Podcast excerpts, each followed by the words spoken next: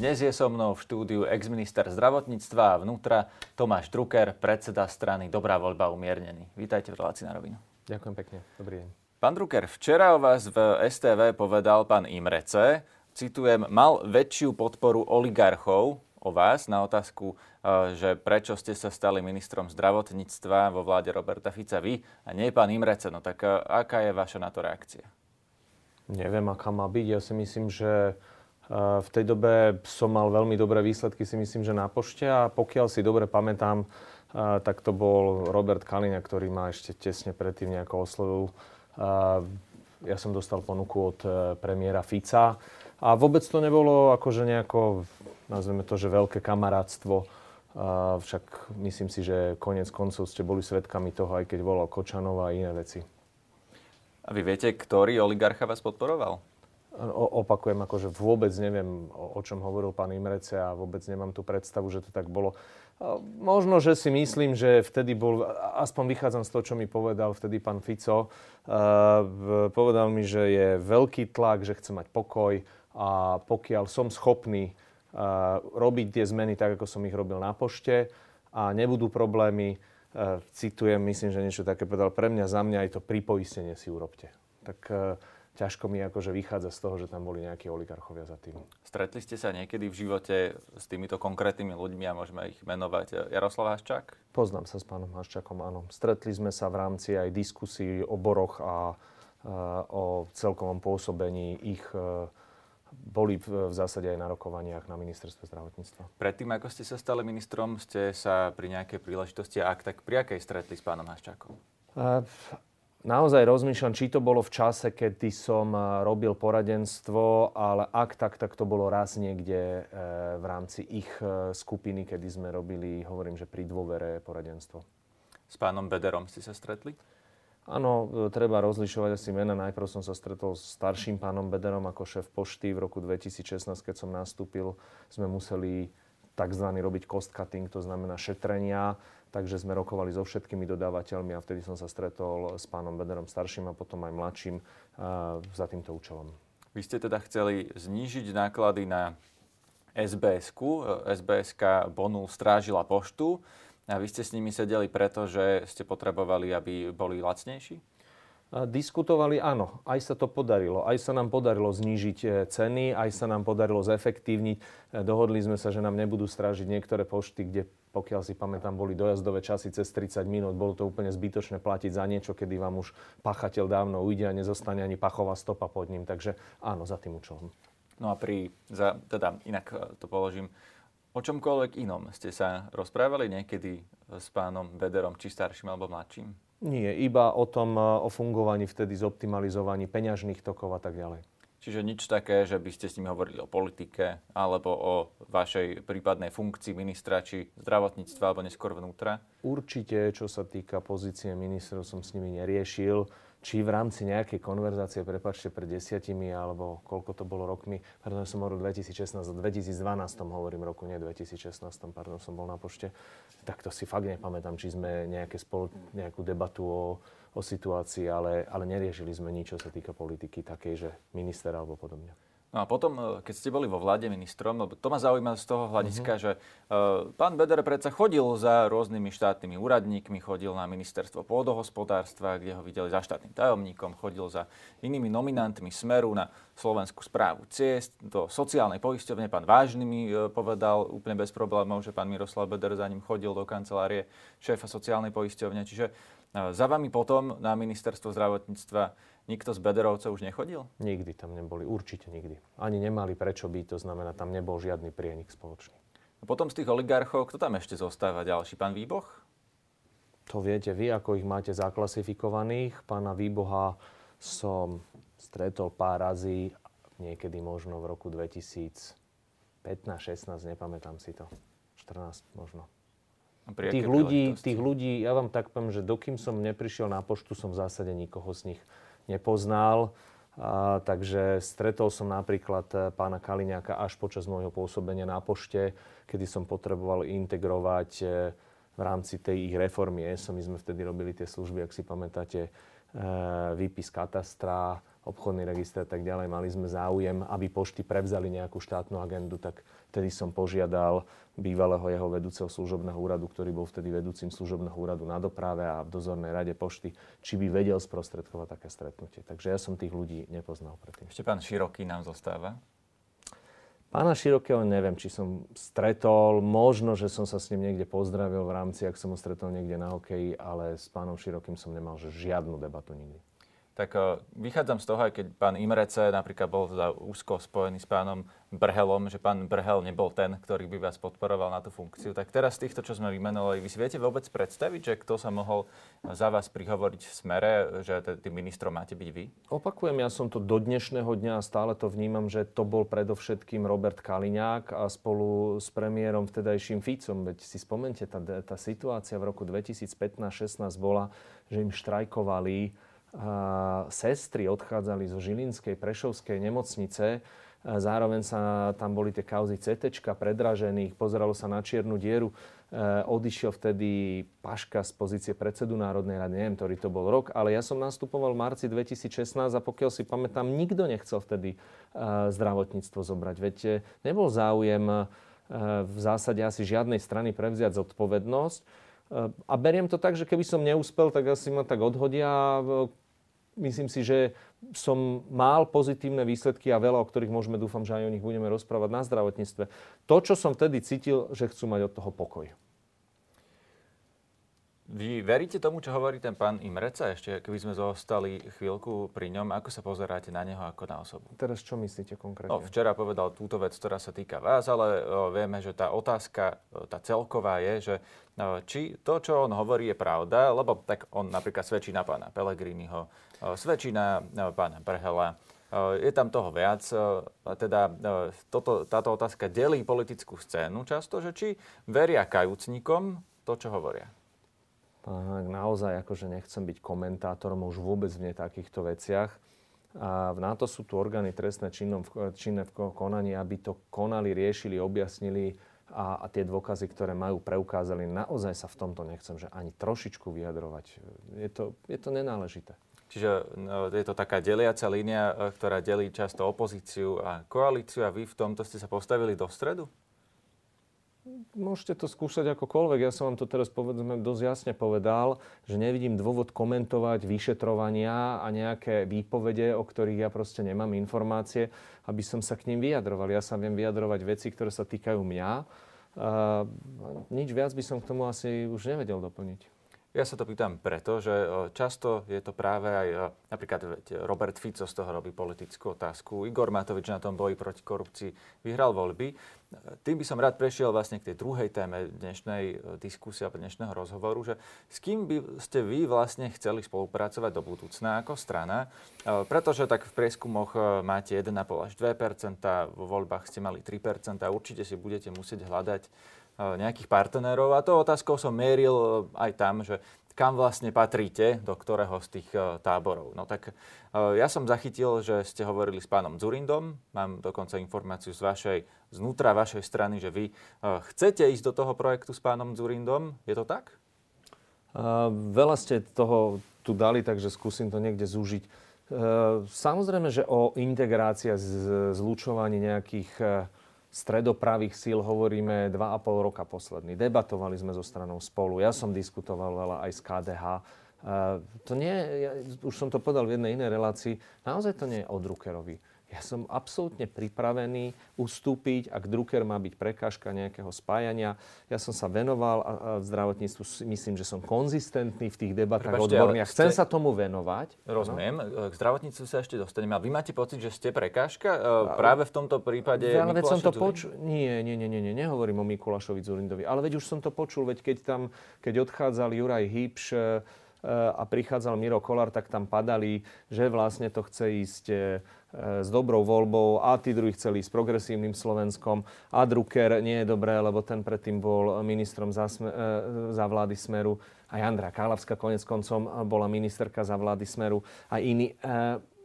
No chcem si myslím, že má zmysel spájať. Veď sú tu 1,5, 2%, iný má 0,5%, 0,7%. Má to zmysel, aby neprepadli tie hlasy. Ale ak sa to nepodarí, tak sa to nepodarí. No čo, čo mám na to povedať?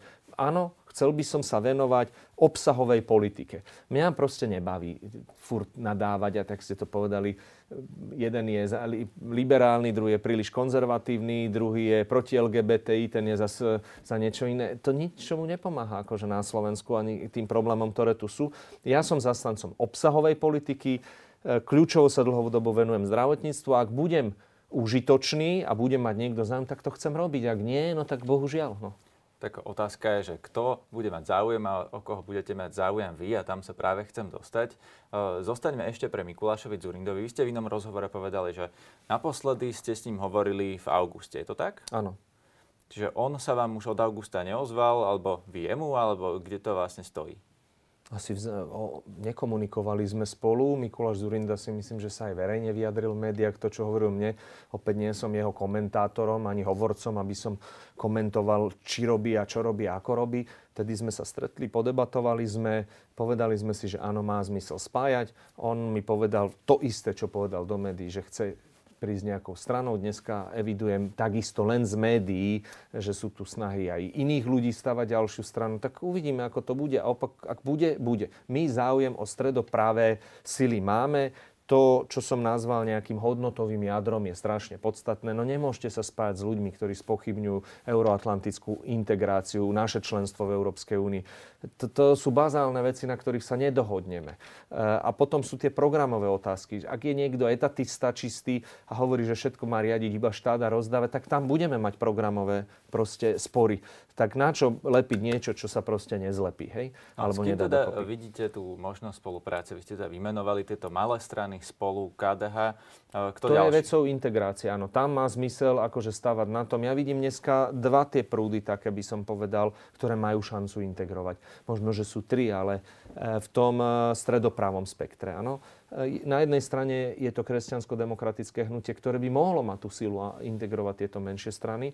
A je to ale aj SAS, prípadne PS SAS, ktorá je tiež v stredopravom spektre, možno je hodnotovo viac liberálnejšia. No tak ale to je aj o týchto partneroch, či majú alebo nemajú záujem. My sa môžeme usilovať a snažiť presvedčať tým, čo robíme a hovoriť, konkrétne. A zase vrátim ja za zdravotníctvo, môže to byť v oblasti potravín, môže to byť v oblasti energetiky. A pravidelne sme prichádzali s obsahovými témami, opakujem obsahovým. Ak o to nie je záujem, s tým nič neurobím. Z Mikuláša Zurindu máte pocit, že on má o vás záujem? Vyťahovať zase debaty. Bola to normálne, my, my máme dobrý vzťah, e, poznáme sa naozaj e, z čias SDKU, diskutovali sme, on má záujem niečo politike robiť. Ja mám záujem niečo robiť v politike a, a keď to bude na stôl, tak verím, že sa dohodneme, ale keď to nebude alebo budú iné okolnosti, tak, tak to nebude. Opakujem.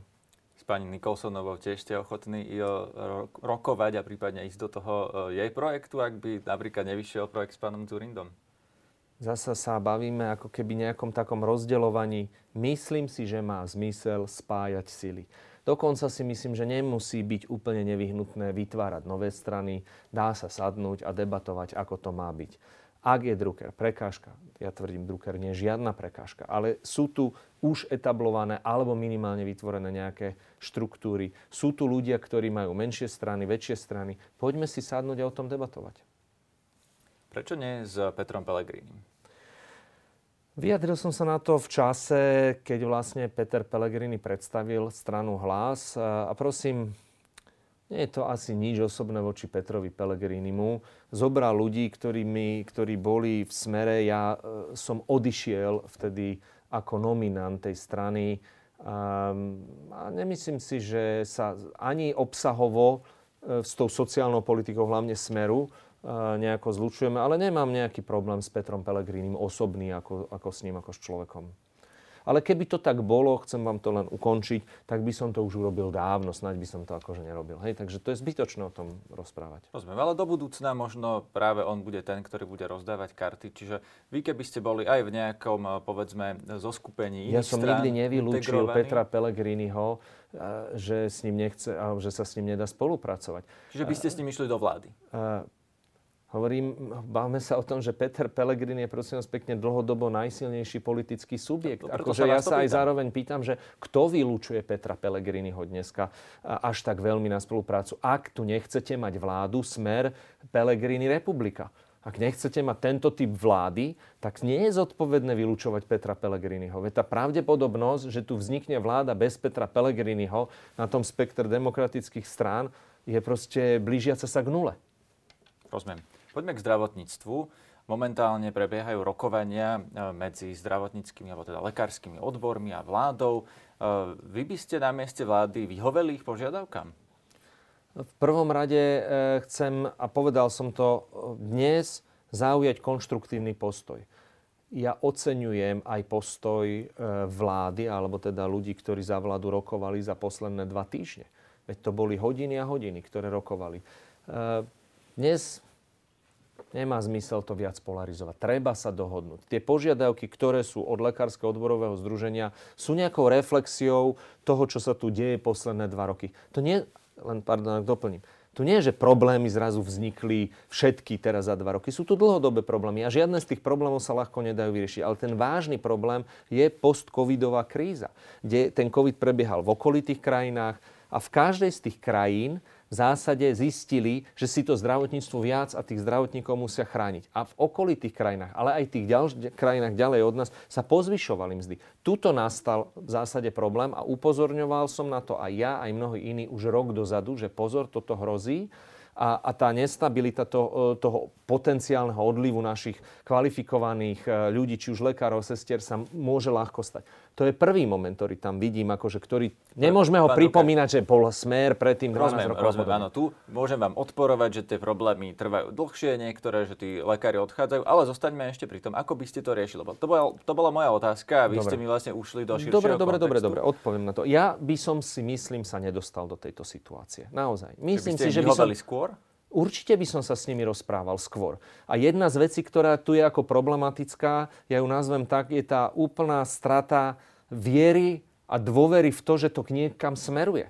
To je veľmi silný mm, motív toho, že proste už nevieme, čo s tým. Že nevidím to svetielko, že to vidíme niekam smeruje. Toto by sa mi nestalo. A použijem svoj príklad. Veď keď sme sa bavili o tom, akom čase som prišiel v tom 2016 na rezort, potom čierna diera, e, kradne sa, štrajky, bezvýchodisko. Veď ja som si ich takisto mal akože v situácii, to zdravotníctvo aj tých ľudí v absolútnej nedôvere. A vtedy som si ich prizval. Vytvorili sme spoločne program vyhlásenia vlády. To nebolo, že to vznikalo v, niekde v, e, v kancelárii alebo na stranickej pôde Smeru. To vznikalo u mňa na ministerstve spolu práve s týmito zástupcami. A zhodli sme sa. Toto je ambícia na 4 roky. Toto sú najvážnejšie problémy. Vytvorili sme ten program Zmien slávny, s, s projektami a do všetkých tých projektov, keď sme povedali, že toto sú projekty e, k ambulantnému sektoru, e, toto sú k urgentným príjmom, toto je k nemocnici novej alebo reexportu liekov, DRG, healthu a tak ďalej, tak všade boli zástupcovia týchto skupín. Ja som e, rokoval s pánom e, Vysolajským a neboli sme kamaráti. Keď bol problém, tak sme okamžite museli riešiť rezidentský program, veď sme v zásadačke menili tie veci. Ano, a toto bol ten dôvod, ale ak dovolíte, no, toto bol ten dôvod, že tí ľudia cítili, aha, tak niekam to ide, niekam to deje, no. smeruje a niekam a to Čo sa teda pokazilo? Čo spravili vaši nástupcovia, pani Kalavská, pán Krajči a pán Lengvarský, tak zle, že sme sa teda dostali do tejto situácie? Nemyslím si, že pani Kalavská urobila niečo zle. Potom bol chvíľku Peter Pellegrini. Ja si myslím, že áno, bolo to už začias Mareka Krajčího, kde sa proste miera a, a tá, tá komunikácia s tým sektorom e, znížila takmer na nulu. Že ak to bol iný názor, a a ten treba počúvať, veď to neboli moji kamaráti, opakujem, mnohí z tých zástupcov. A musel som počúvať aj kritiku a hľadať tie riešenia. Nekomunikovalo sa s nimi, potom prišiel COVID, robilo sa aj chaoticky, Áno, nikto na to nebol pripravený, všetci by mali problémy, ale robilo sa veľmi chaoticky a tá miera de- diskusie a vnímania, že sa to niekam posunie, sa znižila na nulu. Zoberme si tie rásochy. Veď čo sa za rok robilo? Veď to vy aj vy to musíte sledovať, nie? Ja tu rok a pol alebo dva roky hovorím, že pozor, tie rásochy, ak sa nebude konať, nestihneme, neurobíme, stojí nám to, potom prišiel plán obnovy, prídeme o peniaze. Rok. No tak, ale to cítia aj tí ľudia, ktorí v tom sektore zdravotníctva sú, že to nikam nejde. Rozumiem. Tak, že by ste tým zdravotníkom, ktorí teraz žiadajú tie vyššie platy, zdvihli viac? Lebo uh, Igor Matovič ponúkol tých prosím vás 34-35%. Ale, ale rozumiete tej problematike Rozumiem teraz? tomu, že mi hovoríte, že v kontexte Nie, pýtam širší... sa, či rozumiete vy problematike tých platov. V čom je problém a prečo sú zlé a Priznám dobré? sa, mám v tom chaos aj ja, pretože tých e, návrhov bolo niekoľko, ale mám jasno v tom, že vláda im ponúkla zhruba uh, Férovú ponuku. 34%. Férovú ponuku, a pýtam sa vás, či, je to, či to mali zobrať, alebo by ste im Myslím dali si, že to mali zobrať, to je poprvé, ale o niečom inom by som sa s nimi rozprával a ja som sa o tom vtedy bavil. Ale bohužiaľ už asi bol koniec môjho funkčného obdobia na ministerstve. Totiž, tie koeficienty, ktoré tu sú, sú vlastne minimálnymi platovými podmienkami pre tých lekárov. Ak budeme hovoriť o lekárach, ale aj o sestrach. Minimálnym. Na základe toho sa plánujú peniaze v štátnom rozpočte za poistencov štátu, toľko sa tam dajú, ale viete, ako je to v realite potom? Že nikto z nich nedostane ani ocen naviac. Či sa snaží, či je lepší, či je horší. To je na, ne, zlé na tom systéme, že o čo mali rokovať? Mohli sa baviť o nejakých koeficientoch a mali sa dohodnúť plus 10% neviazané peniaze.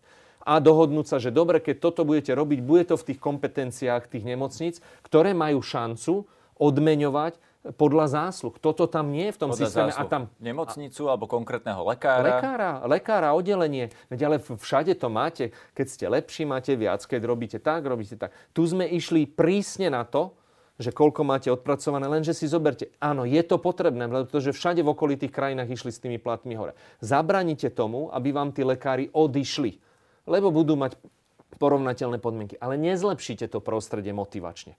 Lebo vlastne oni celý čas budú mať všetci rovnako e, podľa tých e, parametrov a neexistuje tam žiadny typ snaženia sa byť lepší. Ale toto Lekárske odborové združenie nežiadalo. Oni žiadali Nežiadalo, pre súhlasím. a žiadali vlastne 8 tých eh, podmienok. Z toho jedna bola platy eh, pre lekárov, ďalšie pre sestry, eh, ďalšie tam mali množstvo iných podmienok alebo požiadaviek a tým vlastne minister Lengvarsky povedal, že vyhovie tým siedmým.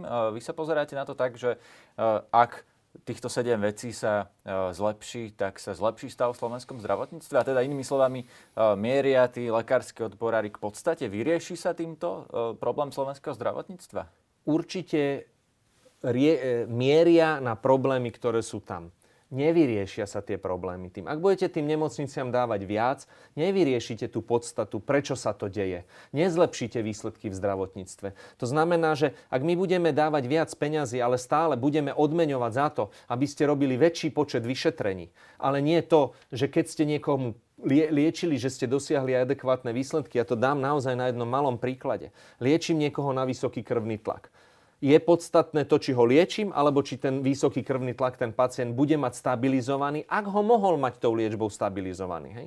No ale my v celom tom systéme platíme len za to, že ich liečíme. Ak tam nalejeme viac peňazí, budeme viac a viac a viac liečiť. Nebudeme mať lepšie výsledky. Áno, mieria na tie problémy, že sa zadlžujeme a treba tam viac peňazí. Bez debaty. Ale treba zmeniť aj mnohé iné mechanizmy. Treba sa naozaj zaoberať tým, prečo zdravotná poisťovňa si zoberie zisk na úvode a nie až na konci podľa toho, aké dosiahne napríklad Dobre, výsledky v dostupnosti, vo výsledkoch. Poďme hovoriť o zisku, pretože uh, v zdravotníctve sa často hovorí, povedal mi to pán Vysolajský tu na vašom mieste v tomto štúdiu, že v slovenskom zdravotníctve je dosť peňazí, akurát, že končí v súkromných e, vreckách a teda nekončí vlastne e, v starostlivosti o tých pacientov. Súhlasíte s tým? Nie, nesúhlasím. Nie je to podľa mňa presné tvrdenie. E, slovenské zdravotníctvo je pre do všetkým postavené na súkromných e, poskytovateľoch. 99% všetkých poskytovateľov, keby som to mal na právnické osoby počítať, sú po- súkromníci. Všetci všeobecní lekári, špecialisti, to sú súkromníci. Áno, keď to zoberiem na objem peňazí, možno petina, štvrtina peňazí sú v štátnych nemocniciach. Takže nesúhlasím. A ešte jednu podstatnú vec uh, chcem povedať.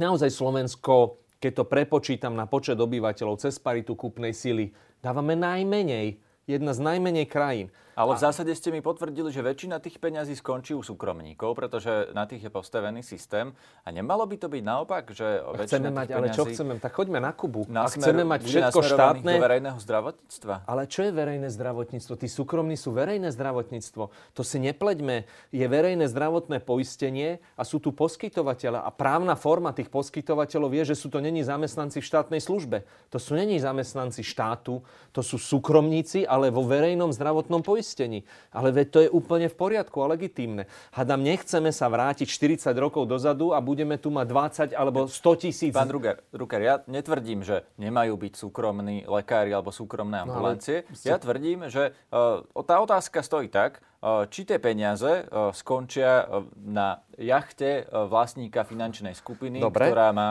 Tak sa vráťme, dobre, ale tak buďme, buďme určitý, konkrétny, poďme sa baviť napríklad o dôvere. Alebo hej? skončí v zdravotnej starostlivosti o slovenských dôchodcov.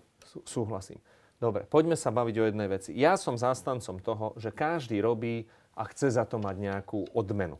Každý. To je jedno, či je to lekár, lekárnik, zamestnanec, sestra, či je to poskytovateľ. Je to prirodzené. Problém toho systému je, keď tú odmenu dostávate v rozpore s tým, aké od neho očakávate výsledky. Ak sa bavíme o lekároch, ak dostávajú peniaze, ale nemajú dobré výsledky v poskytovaní zdravotnej starostlivosti, je to zlé. To sa týka nemocnic. Ak si berie odmenu zdravotná poisťovňa bez ohľadu na to, aké máme odvratiteľné umrtia, či je dostupný všeobecný lekár, či sa lek- e, pacienti vedia dostať na prvo vyšetrenie špecialistovi, je to zlé. Ale ja som nie proti tomu, aby sme odmeňovali ľudí aj, aj v tom systéme, ale za výsledky. Za výsledky, Takže, ak si pamätáte... Na vás, e, keď e, by sa napríklad e, Pente podarilo znížiť počet odvratiteľných úmrtí, tak si zaslúži, aby z verejného zdravotného poistenia si jej vlastník zaplatil tú jachtu? To si vôbec nemyslím, že treba hovoriť o jachte. Bávame sa o primeranosti. primeranosti. Ak si pozrete medzinárodné zdravotné poisťovne, primeraný zisk dosahujú 3,3% To sú medzinárodné porovnania zdravotných poisťovní nad verejným zdravotným poistením. A, a to my ani dávno ďaleko nedosahujeme, ale aj keby sa vyplatili len 10 tisíc eur alebo 1 milión eur a nie sú výsledky, je to zlé. Ja hovorím iba jedinú vec ak mi bude fungovať systém, ak ľudia sa dostanú k zdravotnej starostlivosti, budeme mať menej odvrateľný umrtí, v onkológii hrubého čreva sa dostaneme na priemer Európskej únie, tak asi ten manažment toho zdravotníctva je lepší a ten, kto to manažuje, tak je OK, ak za to dostane nejaký typ odmeny. Ale nemôže si brať peniaze, keď sme najhorší a on je zodpovedný za ten manažment. Pretože na konci dňa zdravotné poisťovne sú zodpovední za manažment. Oni majú tie peniaze. Ale tváriť sa, že keď nebudú mať žiadny zisk a žiadnu odmenu, to budú robiť lepšie, je blbosť proste. To proste nefunguje. To je v rozpore s akýmikoľvek motivačnými mechanizmami. Takže mali by mať zisk, ale musia za to ponúknuť výsledky. Samozrejme. Aj dostupnosť zdravotnej starostlivosti je typ výsledku. Veď si zoberme nemocnice, my tu rozprávame o nejakom zázraku, o OSNK, o stratifikácii, ale problém majú ľudia sa dostať k lekárovi. Už keby ste, ten všeobecný lekár, keby fungoval ako má, čo nefunguje, dlhá debata, prečo? Ale keby sa dostal na to prvo vyšetrenie, pomôže tomu svojmu zverenému pacientovi nájsť si toho špecialistu. Nebudú to duplicitné vyšetrenia. Zároveň, ak treba, pomôže mu s nemocnicou. No všetci by boli spokojnejší a bolo by to, verte mi, oveľa, oveľa lacnejšie. E, ja som spomenul ten príklad aj v inej relácii. V UK není to najlepší systém. 80% všetkých interakcií pacienta sa deje v primárnej sfére, u všeobecniara a je tam najmenej zdrojov. Je to najefektívnejšie. Konec koncov sme to videli na covide. Keby covid fungoval v, prim, v, ambulantnej, teda prednemocničnej starostlivosti, v tej outpatient, tak by sme nemali toľko mŕtvych, nemali by sme preťažené nemocnice. My sa sústredíme proste na nemocnice, ktoré sú kľúčové a dôležité, ale to drahé a proste nemajú tam čo robiť mnohí pacienti. Rozumiem, ale mnohí ani nemajú čo robiť v tej ambulancii. Veď o tom hovoríme celé roky, že na Jasné. Slovensku ľudia navštevujú lekára oveľa viac ako treba. Jasné. A možno, že sú aj viac chorí alebo majú viac problémov, ale vy keď prídete do tej ambulancie, je tam 30 ľudí pred vami a, a nedajú vám časenku. Som vám povedal presne príklad, prečo sú tam 30 ľudí. Lebo ak sa ten lekár bude venovať vám, aby vám pomohol, aby ste nemali ten problém, on dostane menej peňazí. Jeho neodmenujú za to, že vy ste vám pomohol, ale za to, aký počet pacientov tam má. A Takže by mal polovicu poslať domov a venovať sa Mal by sa ten niektorým? systém zmeniť tak, aby tým ľuďom pomáhal. A podľa výsledkov v Nemecku máte tzv. kvartálne platby e, v ambulantnom sektore a, a sledujú, či sa ten pacient nedostal niekam inám do, e, do obehu, či e, nemal second opinion a naozaj, či v nejakom čase neskončil napríklad na hospitalizácii a podobne. Veď o tom to je. Ja vám dám ďalší jeden príklad. My máme 3,5 násobne vyšší počet ľudí, ktorí prídu do nemocnice s vážnym problémom na hospitalizáciu z dôvodu vysokého krvného tlaku. 3,5 násobne, ako je priemer ostatný. Môžeme hovoriť o zlom vykazovaní. ale inými so... chcete povedať? Nie, nie, nie, nie. Ako sa to mohlo stať? A pritom ich liečíme, liečíme, liečíme, liečíme a oni aj tak sú v zlom stave. To je problém. To isté môžem hovoriť o nemocniciach. Takže ešte raz, my musíme zmeniť systém financovania, začať samozrejme od zdravotných poisťovní, nutiť poisťovne, aby rovnako menili ten systém vo vzťahu e, k poskytovateľom, e, aby ich začali odmeňovať za to, čo robia ak budete mať dobrú prevenciu, ak budete mať e, do, dobrý kontakt a tak ďalej, tak budeme znižovať všetky tie nákladovejšie veci. Ale na to na, najprv musí byť niekto motivovaný to robiť. Lebo ak dokážete si zobrať 40 miliónov bez toho, aby ste čokoľvek urobili, tak si ich zoberiete. A potom poviete, no hrajte sa chalani nejako. Pardon, teraz som bol akože... Ale keď viete, že tých 40 miliónov dostanete, nie že sa budete hrať, ale musíte doručiť to, čo dva štát chce. Štát tu nie je na to, aby zamestnával 100 tisíc lekárov. Štát tu je na to, aby si zadefinoval dobrú požiadavku, čo od toho chce a nastavil pravidla. A vôbec mi nevadí, že tí lekári sú súkromné osoby. Vôbec.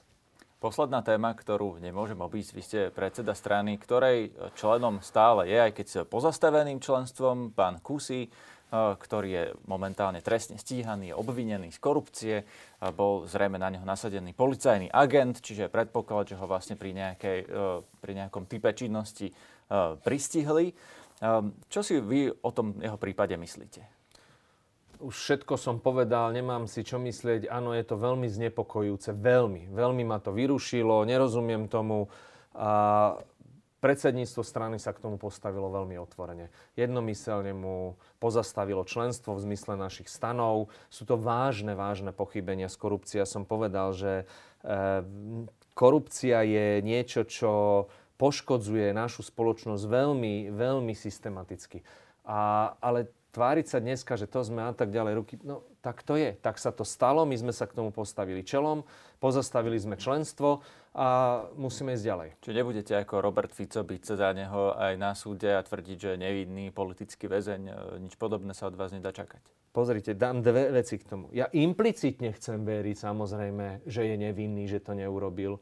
Ja sa dozvedám informácie prostredníctvom médií o tom, že sú tam vážne dôkazy, ale chcem tomu veriť. Zároveň hovorím však, on bol tri roky komunálny politik s dobrými výsledkami, veď tu bola 5 koalícia, koaličné strany, opozičné strany, potom ešte aj hlas to podporil. Však nikto nespochybňoval Kúseho, tak tak ale platí prezumcia neviny, prepačte, raz už zadržaný bol prokurátor, alebo generálny prokurátor, pán Žilinka, mu zrušil to trestné stíhanie cez ten neslávne známy paragraf 363. Čiže nemôžeme povedať, že aj žiadne podozrenie tam nebolo.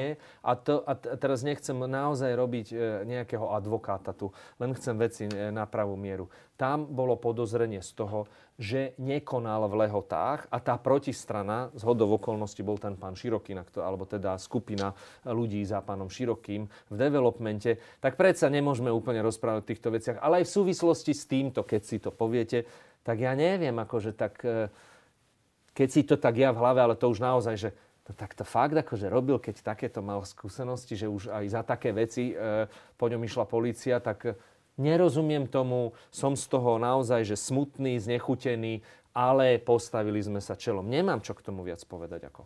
Odkiaľ ho vlastne vy poznáte, pána Kúsaho? Kedy ste ho stretli prvýkrát? Prvýkrát som ho stretol a potom sme sa dlho nevideli, keď sa Palo Frešo stal županom, myslím, že v roku 2009. E, vtedy ešte nebol ani starostom, vtedy sa mi zdá, že aj sa prvýkrát on dostal ako poslanca, lebo bol vo finančnej komisii. Myslím, že sa to tak volalo predsedom a ja som vtedy tam ako poradca bol, Jano Marušinec boli, ktorí sme robili aj podklady pre rozpočet, aj sme pomáhali s, vtedy s tými problémami, so zmenkami, ktoré tam boli a tak ďalej. Tam som ho prvýkrát stretol. No a kedy ste ho zlákali zo svojej strany, alebo ako ste prišli na to, že on bude vlastne e, vašim spolustraníkom?